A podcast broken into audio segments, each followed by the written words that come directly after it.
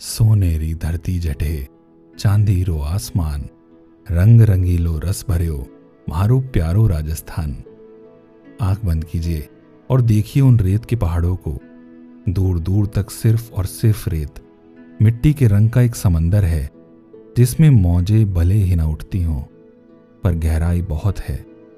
केसरिया साफा पहने एक आदमी दूर कहीं सारंगी बजाकर रियाज कर रहा है और पीछे से कहीं दो लड़कियाँ रंग बिरंगी ओढ़नी ओढ़े, पाजेब की छन छन करते हुए कुएँ से पानी भरने जा रही हैं और घूंघट के पीछे खिलखिला रही हैं और अपनी लंबी मूछों को ताव देते एक ताऊ गला साफ़ करके उन्हें चुप करा रहे हैं।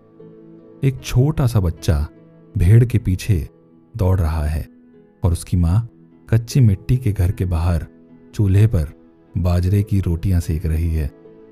सभ्यता और सुंदरता का एक अनूठा मेल है राजस्थान। यहाँ की रंगीनियत बयान करते करते रंग कम पड़ जाए, इतना रंगीला है राजस्थान। यहाँ के शूरवीरों की लोक कथाएँ सात समुंदर पार के लोगों के भी रोंगटे खड़े कर दे और यहाँ की राजपुताना शान अच्छे अच्छों का घमंड चूर कर दे। खम्मा गणी, मैं आलोक आज लाया हूँ राजस्थान के रेगिस्तान से। एक रंगीन कहानी, मृणालिनी और धनंजय की, जिनकी मुलाकात हुई एक उत्सव में और फिर उनकी ज़िंदगी का हर दिन उत्सव बन गया। कुछ ऐसी जगह होती हैं जो सिर्फ़ जगह नहीं होती, बल्कि वहाँ जाकर आपको जो सुकून मिलता है, वो ऐसा लगता है, मानो सदियों से चल रहा तूफ़ान अचानक से थम गया हो। और इतनी खूबसूरत यादें उस एक जगह से जुड़ी होती हैं जो आपके साथ पूरी ज़िंदगी रहती हैं। जैसलमेर एक ऐसी ही जगह थी मृणालिनी के लिए, जो नोएडा की अपनी कॉरपोरेट जॉब से छुट्टी लेकर यहाँ आई थी राजस्थान के रंग देखने। मृणालिनी एक ट्रैवलर थी, जो बस घूमने का बहाना ढूंढती थी। कभी हिमाचल के पहाड़ों में तो कभी पौंडीचेरी के बीचेस पर सुकून ढूंढती फिरती थी। पर शायद वो सुकून उसे कहीं नहीं मिलता था। जो यहाँ जैसलमेर में उसे मिल रहा था। एक ट्रैवलर और टूरिस्ट में बस यही फ़र्क होता है कि टूरिस्ट घूमने आता है, नई जगह देखने आता है, खाने पीने आता है, लेकिन ट्रैवलर खुद की तलाश में आता है और ढेर सारी यादें बटोर कर अपने साथ ले जाता है। मृणालिनी बस उन्हीं ट्रैवलर्स में से एक थी और इस बार वो आई थी जैसलमेर के मरु महोत्सव में। उत्सव का पहला दिन था। मृणालिनी सुबह सुबह तैयार होकर निकल पड़ी होटल के बाहर। मृणालिनी अपनी टैक्सी का वेट करने लगी।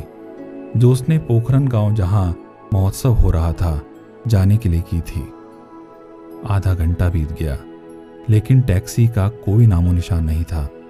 पिछले तीस मिनट में सौ बार वो होटल की रिसेप्शन पर टैक्सी के लिए पता कर चुकी थी, पर उसे बस एक ही जवाब मिल रहा था कि हुक्म आपकी टैक्सी बस आती ही होगी।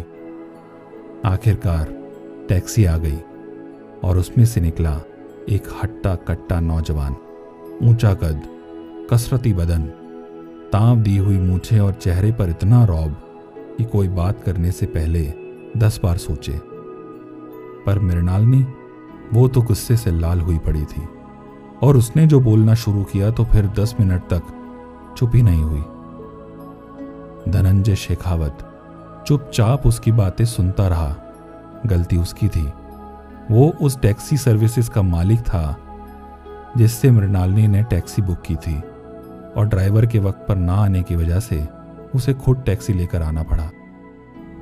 मृणालिनी की आवाज़ सुनकर होटल का रिसेप्शनिस्ट बाहर आ गया और उसने देखा कि मृणालिनी धनंजय को खरी खोटी सुना रही है। धनंजय उस जगह में काफ़ी धाक रखता था। और सब उसकी काफ़ी इज़्ज़त करते थे।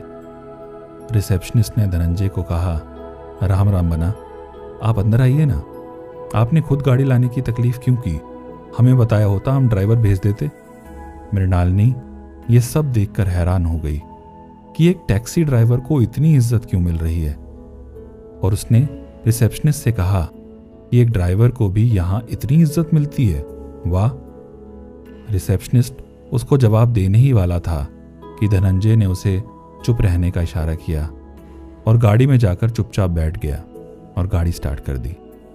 मृणालिनी भी लेट हो रही थी, इसलिए जल्दी से गाड़ी में बैठ गई और मन में ये सोचने लगी कि बड़ी अकड़ है इस ड्राइवर में। ना नमस्ते, ना सलाम, ना खम्मा गणी लेट आने के लिए सॉरी भी नहीं बोला।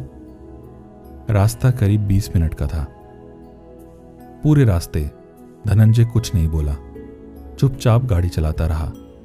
और मृणालिनी मन ही मन ये सोच रही थी कि इस ड्राइवर को सब सलाम क्यों कर रहे हैं भला?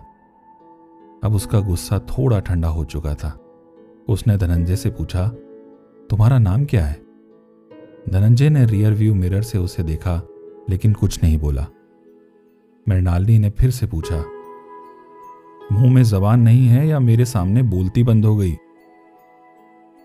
धनंजय शेखावत धनंजय ने अपनी भारी आवाज़ में बोला मृणालिनी उसकी आवाज़ पहली बार सुनकर चौंक गई और फिर पूछा, इतना लेट कैसे हो गए? पता है मुझे महोत्सव में किसी से मिलना था। वो बहुत बड़े आदमी हैं यहाँ के। पता नहीं क्या सोच रहे होंगे मेरे बारे में। इज़्ज़त का फलूदा कर दिया बिल्कुल. धनंजय ज़ोर ज़ोर से हंसने लगा। मृणालिनी ने मुँह बनाया और फिर कहा, इतना भी कोई हंसने वाली बात नहीं है। वैसे तुम हँसते भी हो, ये देखकर अच्छा लगा। मैं तो सोच रही थी पूरा महोत्सव ऐसे बोर होकर ही निकलेगा। महोत्सव में पहुंचकर मृणालिनी महेश जी से मिलने चली गई, जो एक लोकल एमएलए थे। पीछे पीछे धनंजय भी चल दिया। मृणालिनी महेश जी से मिल ही रही थी कि महेश जी की नज़र धनंजय पर पड़ी तो वो उठकर खड़े हो गए। ये देखकर मृणालिनी दंग रह गई कि इतना बड़ा आदमी एक ड्राइवर के लिए उठकर खड़ा हो गया। अब उसे ये एहसास हो गया था कि ये कोई आम आदमी नहीं है। कुछ तो बात है इसमें। धनंजय ने झुककर महेश जी के पाँव छुए और कहा, खम्मा गणी चौधरी सा। महेश जी ने धनंजय को गले लगाकर कहा, धनंजय, अब बड़े हो गए हो बेटा, गले मिला करो। मृणालिनी इनसे मिलो। ये है धनंजय शेखावत, जैसलमेर के जाने माने होटलियर और शेखावत ट्रेवल्स के मालिक। आपके लिए आज मैं ड्राइवर ही हूँ। धनंजय हँसते हुए बोला, मृणाल ने अपनी जीप काटते हुए और सर मसलते हुए सॉरी कहने लगी। धनंजय ने कहा, कोई बात नहीं, अक्सर लोगों से ये गलती हो जाती है। क्या करूँ, शक्ल ही ऐसी है। वैसे सुबह ड्राइवर की माँ की तबीयत खराब हो गई थी तो मुझे आना पड़ा। लेट आने के लिए सॉरी। आप सॉरी बोलकर और शर्मिंदा मत कीजिए, प्लीज़। मैंने ऑलरेडी आपको बहुत कुछ उल्टा सीधा कह दिया है। कोई बात नहीं, आप हमारे अतिथि हो मेहमान हो और अतिथि तो देवता के समान होता है। लीजिए, आपने तो मुझे देवता ही बना दिया। दोनों हंस पड़े। तभी ऊँटों की दौड़ की अनाउंसमेंट हुई और मृणालिनी एक्साइटमेंट से उछलने लगी। आज से पहले उसने ऐसी रेस नहीं देखी थी। धनंजय ने उसका हाथ पकड़ा और भीड़ को चीरता हुआ उसे सबसे आगे ले गया। धनंजय आगे था और मृणालिनी पीछे। मृणालिनी धनंजय को देखती ही रह गई। अब जाकर उसने उसे ठीक से देखा था। धनंजय इतना बड़ा आदमी होने के बाद भी इतना डाउन टू अर्थ है, उसकी डिसेंसी की मृणालिनी कायल हो गई थी। और लुक्स तो थे ही। बॉलीवुड के हीरो उसके आगे पानी भरे, ऐसी लुक्स थी धनंजय की। कनखियों से धनंजय भी मृणालिनी को ही देख रहा था।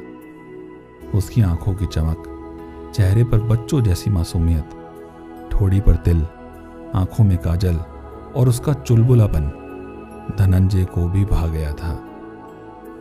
जो हाथ धनंजय ने पकड़ा था, वो मृणालिनी ने अभी तक नहीं छोड़ा था। और ये देखकर धनंजय मन ही मन मुस्कुरा रहा था। अगले चार दिनों तक धनंजय ही मृणालिनी को महोत्सव में लेकर आया। कुछ दिनों के लिए उसने ड्राइवर को छुट्टी दे दी थी। वजह ड्राइवर की माँ की बीमारी के अलावा ये भी थी कि वो ज़्यादा से ज़्यादा वक्त मृणालिनी के साथ बिताना चाहता था। जैसलमेर का ऐसा कोई कोना नहीं था जो उन दोनों ने उन चार दिनों में साथ नहीं देखा था। और बस यूँ ही वो एक दूसरे को अपना दिल दे बैठे। जिस तरह रेत हाथ से फिसलकर रेगिस्तान में गुम हो जाती है, वैसे ही वो दोनों भी एक दूसरे में गुम हो चुके थे। ऑफ़िस से छुट्टी लेकर आई मृणालिनी को कहाँ पता था कि वो हमेशा के लिए जैसलमेर की ही होकर रह जाएगी। ज़िंदगी में अगले पल आपके साथ क्या हो जाए, आप नहीं जानते। इसीलिए हमें कल की फ़िक्र छोड़ के आज में जीना चाहिए। क्या पता अगले मोड़ पर कोई हमारा इंतज़ार कर रहा हो, जिसके साथ ज़िंदगी का आगे का सफ़र लिखा हो। अगले एपिसोड में फिर मिलेंगे एक और बीते लम्हे के साथ।